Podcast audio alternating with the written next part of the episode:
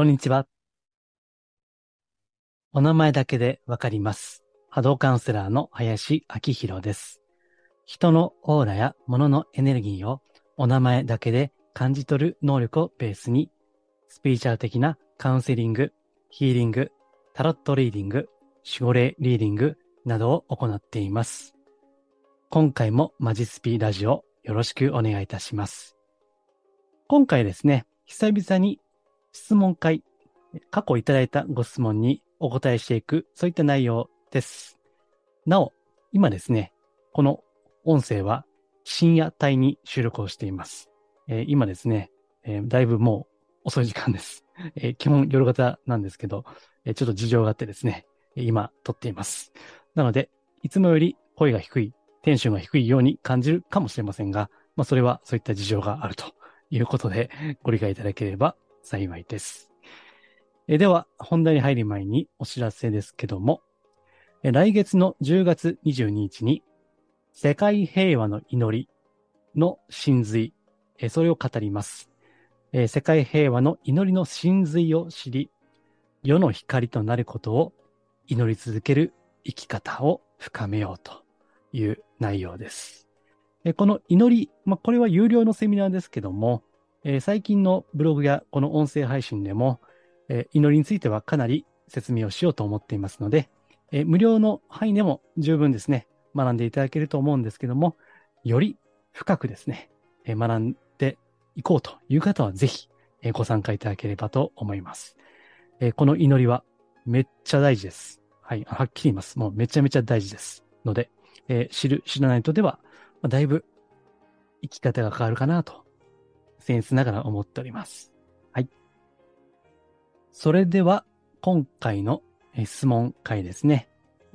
質問が5つか6つほどありますので、それにお答えをしていきます。なお、このご質問ですね。まず、私のホームページ、マジスピからのお問い合わせ欄からいただくものですね。あるいは、毎週送っている無料のメールマガジンですね。そこの質問フォームだったり、いつもですね、無料でグループでのヒーリング、遠隔ヒーリングを行っているんですけども、そこのコメント欄からいただく場合もあります。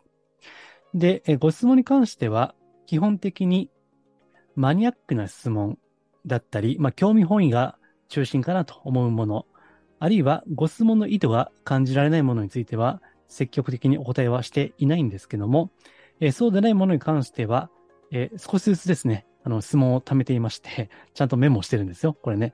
でそれで、今回メモがある程度溜まってきたので、答えをするという内容です。なので、もし、ご質問あればですね、積極的にいただければ、もちろん全部採用するかはわかりませんが、できれば、いただければですね、ありがたいです。というわけで、お答えをしていきますね。では、まず、一つ目。動物にもオーラはありますか？動物と話ができる人をどう思いますか？はい、というご質問ですね。ありがとうございます。これはですね、動物にもオーラはあります。はい。ちゃんと個性があります。なので、時折ですね、動物、飼っている、猫とか犬とかですね、その波動を、オーラを見てほしいというカウンセリングを受けることがあります。で、みんなやっぱり個性があるんですね。人間ほど複雑ではありませんが、やはり動物にもですね、積極的な子もいれば、おとなしい子ね。それはペットを飼っていらっしゃる方であれば、お分かりかと思いますけども、オーラがありますよ。で、動物と話ができるとどう思いますか？どう思いますかということですが、よろしいんじゃないでしょうかという回答ですかね。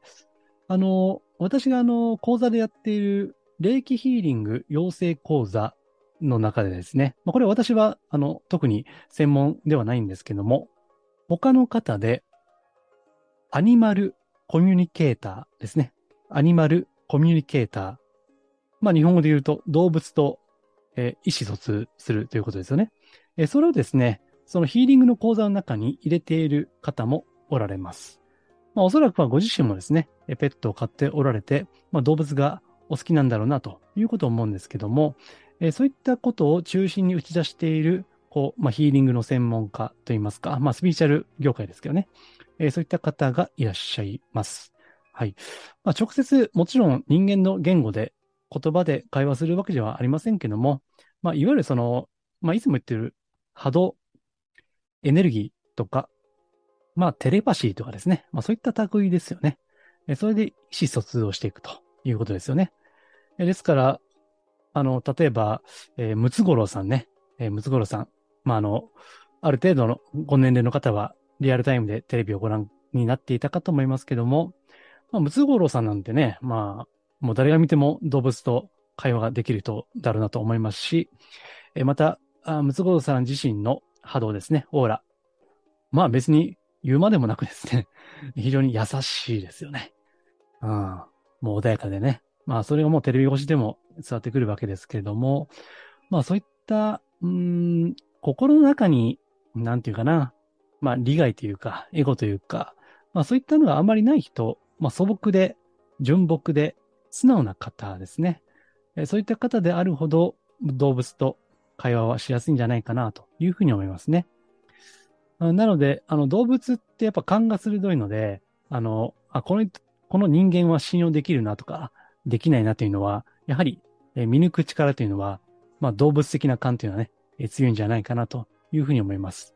だから私は、特にペットを飼っていませんけども、時折猫はね、懐いたりね、あんまり人間が、好きじゃない、犬とかね、猫とか、懐いてくる時がたまに、出張とかで、クライアントさんのご自宅に伺ったりするとね、あるんですけど、懐かれることはね、そうするとなんか、よっしゃってね、やったぜっていう、感じになりますね。はい。うん。だから、動物にもオーラはありますし、動物と話できる人は、やっぱり、素直で純粋な方が多いんじゃないかなというふうには思います。あとですね、思い出しましたけども、亡くなったペットですね。ペットロスね。これはね、ありますよね。ペットロスね。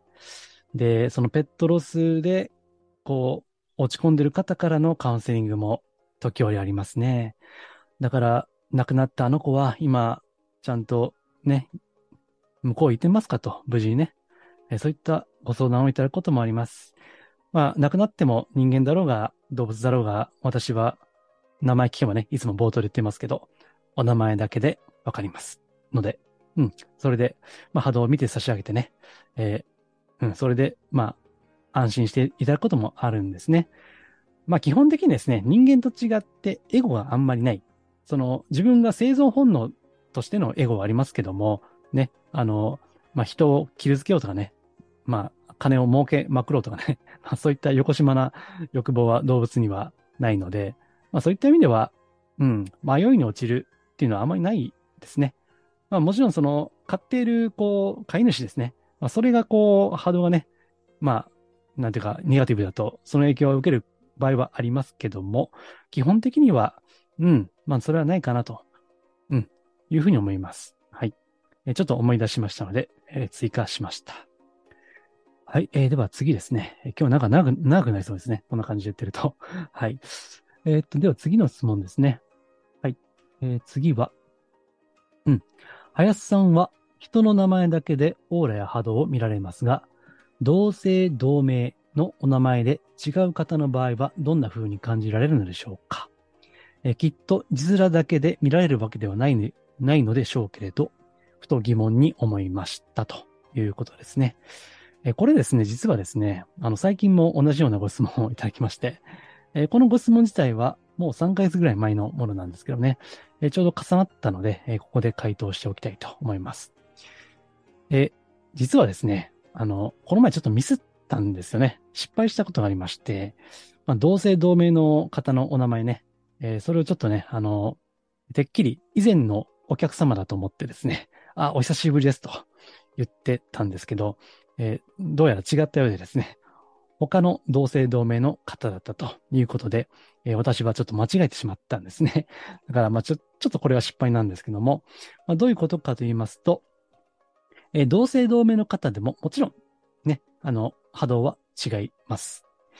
同姓同名の方ね、やっぱり全然性格も違いますよね、普通はね。ですからもちろん、オーラも波動も違うわけです。で、その場合どういうふうに、見るかということですね。例えばよくある例としては、山田太郎さんってね、よくありますよね。例として。で、この山田太郎さんの波動どうですかと言われたときに、例えばこれが A さんからのご相談だったとしますね。そうすると、私は A さん経由で、その山田太郎さんを見ているわけです。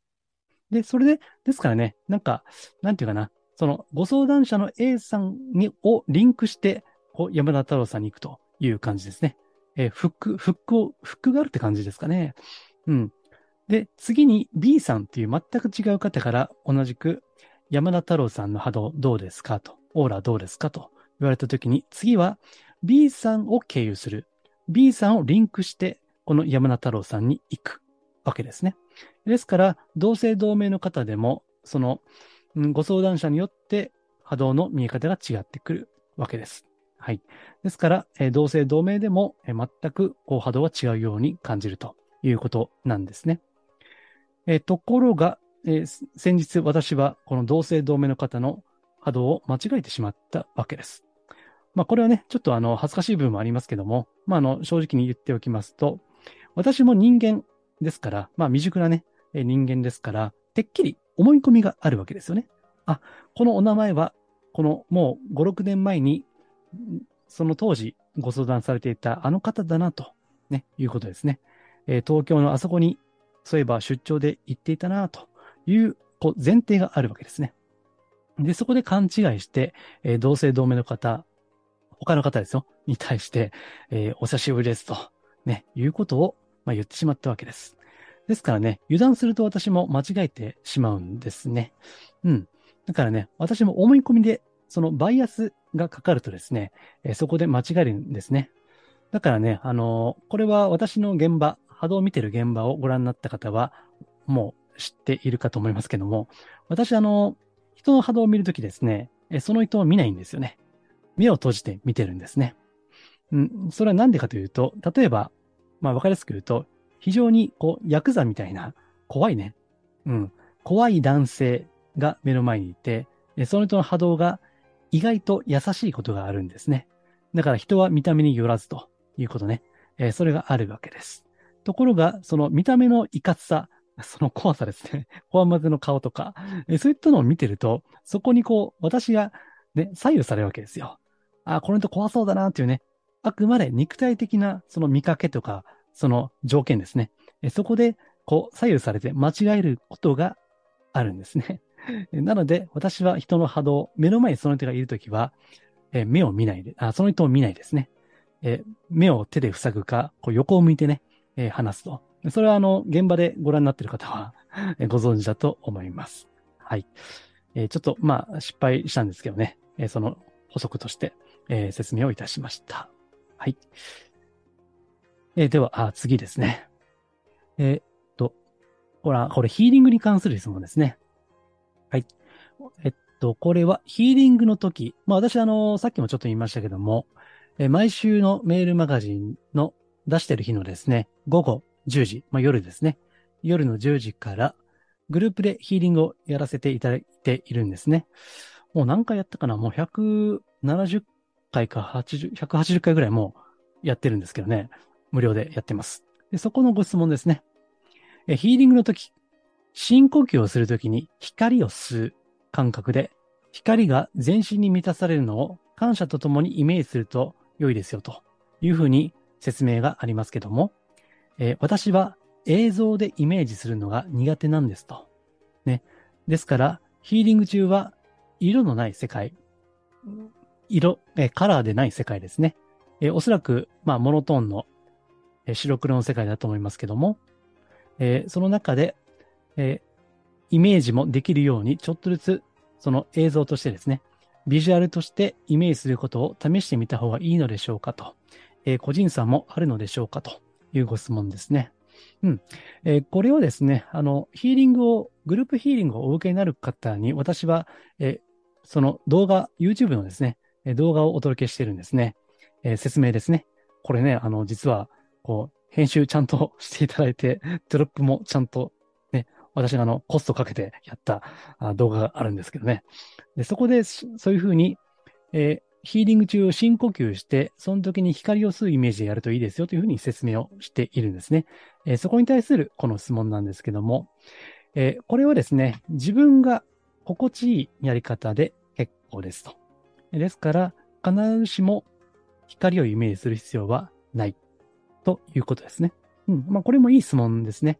人それぞれですね、その得意な、イメージの仕方があるんですね。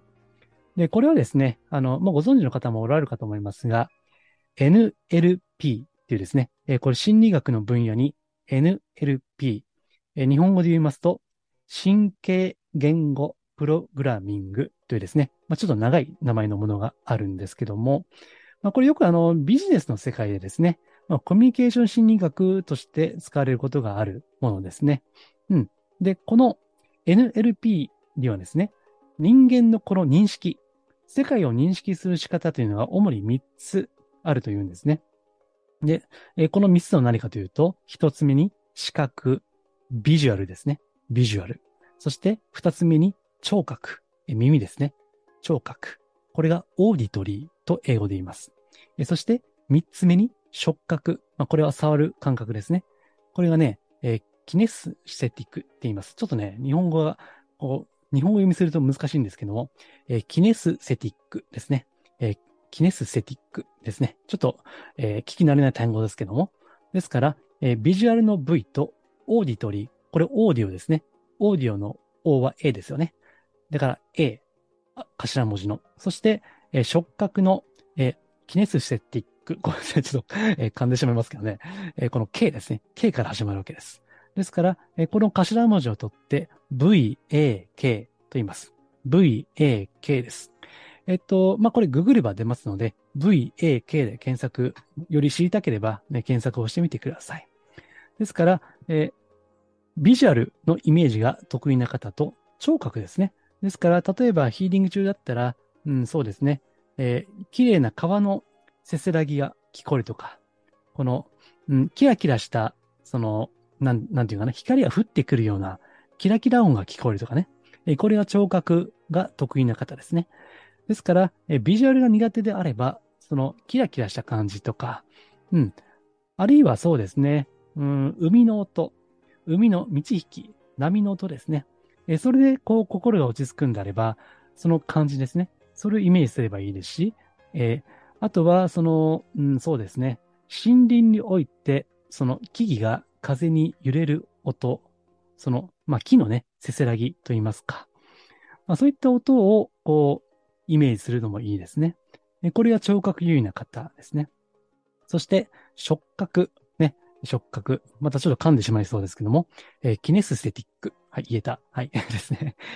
これをですね、その、皮膚の感覚ですから、例えばすごい、そうですね。全身がメンソールですね。メンソール的に爽やかな、涼やかな感覚が全身に満ちている感じとかね。あるいはそうですね。まあ、水風呂に入った、サウナにめっちゃ入って、そんで、水風呂に入った時のようなね、まあ、爽快な感じとかね。うん。あるいはそうだな、マッサージとか、なんかホットマッサージとかね。なんかありますよね、そういうのね。それを受けてる時の、暖かい心地よい、感覚とかですね、そういった感覚でイメージするのもいいと思います。ですから光というとそのイメージのそのね、光の眩しい感じ、まばゆい感じという、それだけではないんですね。聴覚が得意な人もいれば、触覚が得意な人もいると。まあ、つまり、ご自身が一番やりやすいイメージの仕方をすればよいかと思います。はい。ご参考にしてください。はい。では次ですね。次。どれだ？これか。はい。オーラが重いとは、他の言い方をすると、どんな感情でしょうかと。うん。いつもね、私、オーラ重たいってね、よく使うんですけど、ブログでもよく使いますね。これはどんな感じかということを聞かれているわけです。でね、これはちょっとね、なかなか答えにくい質問だなと思ったので、まあ答えるのやめようかなと思ったんですけど、まあこれね、つい最近いただいたご質問なんですね。なので、まあ今回質問会ですし、ちょっと簡単に触れておきたいと思います。オーラが重たいとはどんな感じか。うん。例えば、わかりやすいのが、いろんな人間関係の中で、ね、なんか第一印象ってあるじゃないですか。人の。で、その時に、なんか、あ、この人なんかめっちゃいいとそうやなという感覚もね、ありますよね。人によっては。あと、なんかこの人ちょっと気難しそうだなという感覚。ね、これもありますしね。あるいは、なんか、うわ、この人めっちゃ重たいなと。ね、文字通り重たいと。なんか暗い感じとかね。まあそういうのってあるじゃないですか。第一印象でね。あるいはその電車とかね、その公共機関ですか。その交通機関を利用するときに、ね、なんかふと正面に座ってる人とか、ね、隣の人とか見てみると、やっぱり重たいとかね、なんか明るい感じが伝わってくるとかね、あるじゃないですか。そのオーラがね、波動が。ですから、何も波動が、こう、オーラが見えなくても、人それぞれ、その感じているわけですよね。そしてその感覚というのは、おそらくあんまり外れることがないわけですよね。まあもちろんその、詐欺師タイプみたいな人もいて、まあ見た目はね、爽やかで誠実そうなんだけども、まあ実はっていうね、まあそういった場合もありますけれども、基本的にはその感覚っていうのは、おそらく外れることはあんまりないんじゃないかなというふうに思いますね。ですからね、オーラが見たいという方には、いや別にオーラなんか見なくてもいいですよと。ね、それよりも、その人の面構えですね。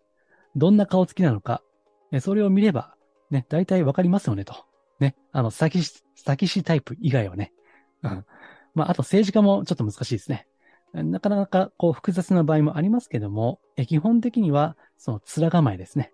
それ見れば、まあわかりますよ。ね。手相ならぬ眼相ですね。顔の相ですね。これは別にプロじゃなくても、見ればなんとなくわかりますよね。うん。ですから、普通はそういった感覚で結構です。ですから、オーラが重たいっていうのは、このご質問された方も、人の第一印象で、うわ、この人重ったーみたいなね、あるじゃないですか。その感覚で結構ですね。うん。まあ、これが答えになってるかわからないんですけども、多分ね、このご質問された方は、もうちょっと深く知りたいんじゃないかなというふうに思うんですね。まあ、さっきご質問読んでいませんけども、例えば、その質問の続きを見ますとね、うん、そのイメージで、例えば、雨雲のような感じでしょうかと。液体のような感じでしょうかと。固体のような感じでしょうかと。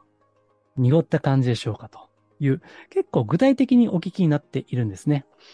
ただ、あんまりこう具体的に言うと、なんか私の答えが全てではありませんので、そこにとらわれてしまいます。特にこの方がもし私もオーラなり波動なり見たい、感じたいと思っていらっしゃる場合ですね、私の答えに縛られる可能性がありますので、まあ、あまりここは、明らかに言明はしない方がいいのかなというふうに思います。はい。うん、人それぞれ、まあ、特にこういったスピーチュアル系の専門家は、感じ方が人それぞれなんですね。人によって若干微妙に違うんです。なので、例えば、他の、こう、ただ見える人からは、あなたのオーラはこういうふうに言われたと。けど、林さんが見たらちょっと違いますね、ということもあるんですね。うん。そうすると、何が答えやねんと。ね。何が正解か分からへんということもあると思うんですけども、それは何が正解かというよりは、その、私みたいな人間がどのようにそれを解釈しているかですね。例えば赤いオーラといっても、その赤の解釈は人によって違うわけです。ですから、単純になんか、この人は赤いと言ったのに、林さんは青と言ったとかね。赤なのか青なのか、どっちやねんということではなくて、その方はどういった解釈をそこにしているのかということにおいて、その人の世界観が見えてくるわけですね。あるいはそのスピーチャー的な感性と言ってもいいですね。だから、その解説までなければですね、あまり意味がないなというふうに思っています。はい。うん。ちなみに私の場合はですね、この、まあ、サラリーマン10年ぐらい営業マンとしてほとんどね、やっていたんですけども、例えば飛び込み営業とか、あるいはテレアポね。まあ、1日200件以上やった時期もあるんですけど、テレアポね。で、そうするとアポが取れると、それでね。例えば相手の、こう、佐藤課長という方にお会いすると。ね。あ、じゃあ佐藤さんよろしくお願いいたしますってね。で、まだお会いしてないわけですよ。声を聞いていくよね。で、そこで、まあ、お会いするときに、事前に、この人どんな波動かなということを、こう、事前に見るんですね。で、実際にお会いして、あ、こんな方だったなということで答え合わせをするというふうな、まあ、トレーニングですね。それをこう日常の中でずっとやっていたんですね。まあ、その中で、あ、こんな波動の人だったらこうだなっていう、まあ、自分の中の、まあ、なんていうかな、アナログ ではありますけども、まあ、データがだんだん蓄積されていくわけですね。うん。で、こうやって私は見ています。はい。まあ、ちょっと打足でしたけども、私はこんな感じで見てますということを簡単にお伝えをいたしました。はい。では、次の質問いきましょう。どこまで行ったっけ？うんうん。はい。あ。じゃあ次で最後ですね。はい。これはですね、前回のブログですね。前回のブログ、祈りについて、まあ、冒頭でもちょっと告知で言いましたけども、祈りについてですね、無料でも結構情報を出したいと思っています。まあ、それだけ祈りはめっちゃ大事やでという話なんですけども、で、そこでちょっとブログについてのご質問ですね。祈りと願いの違いについて教えてほしいということですね。祈りと願いの区別ができていませんと。よく使う言葉ではありますが、体感ができていないと言いますか、宗教を持たない多くの人がそうなのではないでしょうかと。うん。まあ、ですから、ここでは祈りと願いの違いですね。はい。ありがとうございます。まあ、これはね、似て非なるんですよね。微妙に違うんですよね。ですから、重なる部分もありますけれども、まあ、ちょっと違いもあるわけです。まあ、祈りとは何かというのは、あ、これね、ブログ読んでいただきたいんですね。この音声を配信する日の前日に、祈りについてブログを書きました。その前の回も、祈りについて書いています。よければ復習を兼ねてまたご覧をいただきたいんですけども、祈りというのはですね、まあ、簡単に言えば、まあ、大いなるもの、大いなる命、それは神とか仏とか、あるいは天とかね、言ってもいいですね。あるいは、これは直近のブログで書いたんですけども、目の前に咲く一輪の花とかね、目の前の命ですね。体を流れていく風とかですね。うん。波の音とか。そういった身近な自然ですね。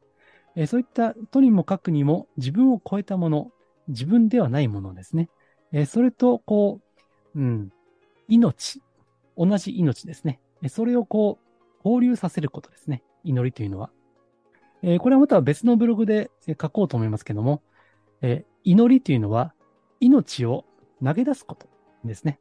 まあ、語源的に言えば、命を乗り出す。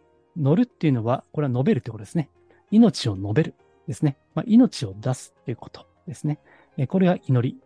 なんか、ちょっと難しいですよね、これ、説明。喋っていて難しいなって、ちょっと自分で突っ込み入れそうなんですけども、まあ、とにかく自分を超えたものと交流をするですね。自分を超えたより広いものですね。それとの交流が、まあ、ここでは祈りと思ってください。まあ、もっと細かいことは、ブログに書いていますので、ぜひ、お読みいただければと思います。そして、願いですね。願いというのはですね、まあ、どちらかといえばですよ、個人的なものの方が多いですね。願いですね。うん。ただね、難しいのは、あまりこう、明確に線引きはできないんですよね。例えば、そうですね。なんか、世のため、人のために、この事業ですね。例えばそうだな。前回ちょっと言った自分の会社員時代の後輩がですね、今経営者として頑張ってるんですけども、その彼は今、ゴミ処理ですね。ゴミ処理、まあ今ね、違う事業やってるかもしれませんけども、その当時は、ゴミ処理の機械ですね。ある機械。うん。それをやっているんですね。出しているんですね。で、そうすると、この後輩くんの願いはですね、うん。この商品を通じて世の中の環境問題を解決したいと。にね。まあ、これ願いですよね。だし、まあ、志とも言えるわけです。うん。です。ただ、これは世のため人のために自分の才能なり、時間なり、そしてサービスなり、商品なりを役立てたいという意味においては、自分を超えたものですね。この世界とか、もっと言えばこの宇宙とか、それに対する祈りがそこにはあるわけです。ですから、これはその後輩くんの、その彼の祈りでもあるし、願いでもあるわけですよね。それは志と言ってもいいですよね。ただ、この彼の願いというのは、この事業をなんとか成功させたいという、それもあるわけですよね。だからそこには、個別的なものも含まれているわけですよね。もちろん、世のため人のためになってほしいという意味では祈りだけども、個人としてはこれを何としても成功させたい。この事業を軌道に乗せたいという願いがあるわけですね。うん。ですからね、その意味においては個人的なものでもあるわけです。ですから、願いというときは、ちょっと個人的なものが含まれているわけです。例えば恋愛なんかそうかな。どうしても、一緒になりたい。添い遂げたい人がいるわけですね。でもなかなかその願いは叶わないとしますね。ただ、その方にとっては、切実な願いとして、どうしてもこの人と一緒にいたい。添い遂げたいっていうね。まあ、これは、個人的なものですから、そこは、まあ、エゴといえばエゴなんですよね、それは。ただね、これ単純にエゴって片付けていいんでしょうかというような問いもそこにはあるわけですよね。まあ、切実な願いね。まあ、特に恋愛系のご相談を受けてると、やっぱり単純にエゴとは言えないような、やっぱり願いですよね。で、本人も、これは自分のエゴだと分かってはいる。けれども、どうしてもこの願いを果たさずして終わるわけにはいかないという、まあ、本当切なるものですよね。こういった個人的なものに属するものが願いと言いますね。ですからね、これちょっとね、自分が勝手に考えたことなんですけども、悲願という言葉がありますよね。悲願。これは祈りと願い。文字通り、そうですよね。ところがね、これ祈りが先なんですよね。だから、この、願祈、祈願じゃなくて、逆にしてね、願祈とは言わないんですよ。これ面白いんですよね。祈りが先なんですよね。これはね、多分、この順番には意味があるなと、勝手に思ってまして、まず、祈りが、先にある。ですから、祈りってやっぱ範囲が広いんですよね。まあ、今度セミナーでやろうとしている世界平和の祈りについてもね、これ自分を超えてますでしょ？世界平和の祈りなんでね。ですから祈りは広いんですよ、基本的にね。ただ願いは狭いけど切実のである可能性もある。非常に深い可能性もある。この願いを果たさずして自分は死ねないとね、いうこともあるわけです。ですから、仏教では、誓願ってね、誓う願いと書いて、誓願というのがあるわけです。で、これはね、悟りたいとかね、衆生ですね、まあ、人々を救いたいとかね、こういったのが誓願なんですけども、まあ、これも、やっぱりね、祈りとも言えるけども、願いもありますよね。本人は何としてでも、今生、生かされてるうちに、なんとか人のお役に立てる人間にどうしてもなりたい。それを果たさずして、やっぱり終わるわけにはいかない。今生の人生は儚いものかもしれないが、生きているうちにこれだけは成し遂げたい。まあ、こういったのは願いですね。ですからね、祈りにもいろんなレベルがあるし、まあ、願いにもね、こういう切実なものもあれば、本当にエゴイスティックなね、まあ、それはもう願いというか、前にもブログで書きましたけど、野望だろと、それは野心だろというのもあるんです。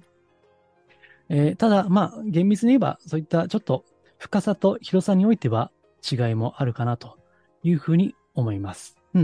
ですからね、このご質問もあるように、特に特定の信仰とか宗教とかお持ちでない方は、なかなか体感がしにくい部分はありますよね。ただですね、そうですね、ご自身なりのこの願いですね、願いを深めていけば、祈りに通じるのかなと思います。そして、この逆もあって、祈りを深めていけば、やっぱり私たちは個別の肉体を持っていますから、その個別性のある、その願いとしての、まさに願いですね。個別的な祈りとしての願い。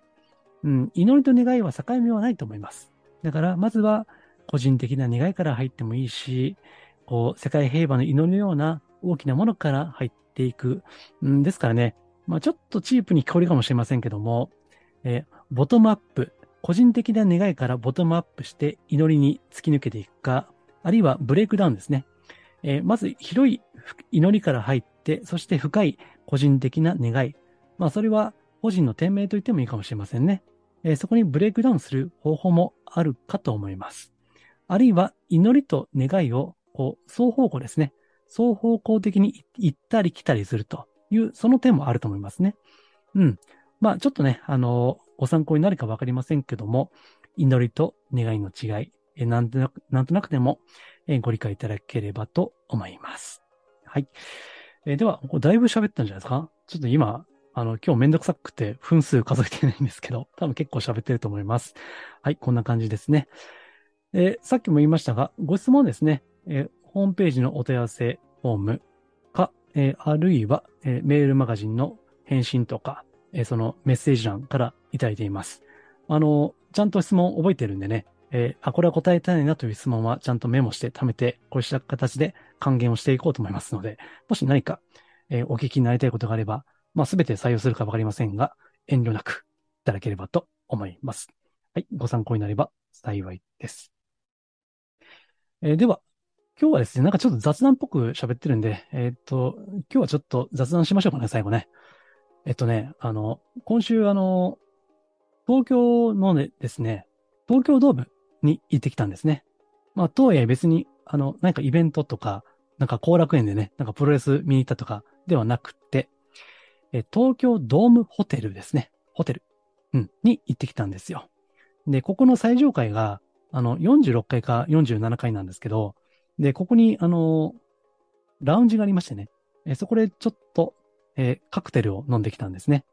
カクテルといってもノンアルコールですけど、もうお酒は、ほとんど飲まないんで。で、ちょっと、非常に景色がいいということで、そういったことを教えていただきましてね、他の方から。それで行ってきたんですが、非常に良かったですね。で、窓から景色がもう壮大でね、そこから天気も良くて、いい感じの空も見えたし、ビルですね。東京の結構真ん中ですから、ビルがひしめいてる感じもあるし、そこにね、JR がまるでこう、ジオラマ？ミニチュアみたいに JR が通ってるんですよ。で、それも46階か7階から見下ろしていて、あとそこから、皇居も見えるんですね。皇居。ね。いや、なかなかいい感じの景色でしたね。はい。そんなことを今週体験をしてきたんですけども、その帰りにね、ある飲食店に行ったんですね。別にもったいぶって言わない方がいいか。王将なんですけど、私王将大好きなんで、時々行くんですね。普段は無肥料、無農薬のお米とか、玄米ですね。とか、野菜をいただいているんですが、やっぱり捨てきれないで時々王将に行くんですけど、でね、場所が水道橋ですね。水道橋。水道橋の王将に行って、食事をしたんですけど、その帰りですね、ふと見ると、なぜか、その王将の横にですね、世界人類が平和でありますようにっていう、ポールが立ってんですよ。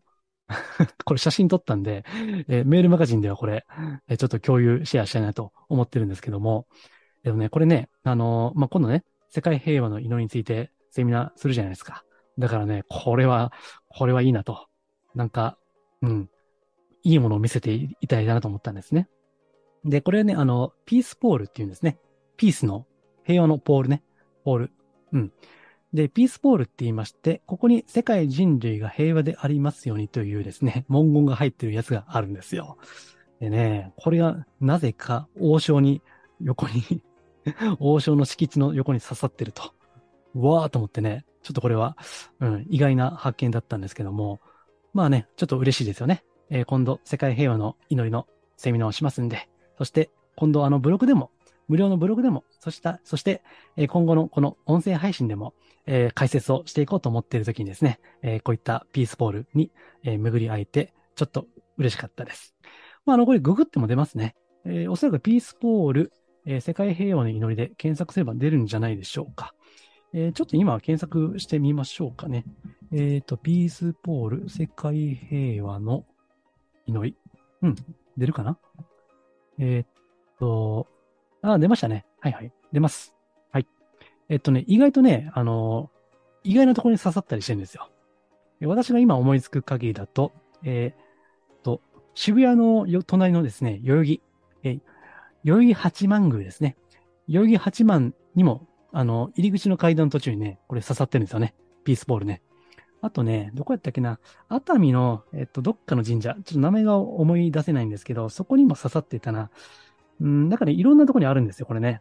うん。だから、私はディズニーランドの隠れミッキーじゃないんですけど、隠れピースポールを見つけるのが、趣味じゃないですけどね。意外なところにあったりするんで、これは嬉しいですね。あるとね。はい。まあ、完全に、これは共感していただけない趣味だと思いますけども。はい。まあ、私は、まあ、そんな人間です。はい。はい。まあ、ちょっと、しょうもない雑談だったかもしれませんが、ちょっとね、祈りについて、こう、発見があったので、お伝えをしてみました。はい。ちょっと今日は、今深夜なので、ボソボソ喋りましたが、いかがでしたでしょうか。このマジスピラジオは、真のスピリチュアル、また、脱お花畑スピリチュアルをテーマにお届けをしています。より詳しい、あるいはブログではいないような内容は、無料のメールマガジンでお伝えをすることがあります。もしご興味あれば、私のホームページ、マジスピからご登録いただければ幸いです。では、今回は以上です。ありがとうございます。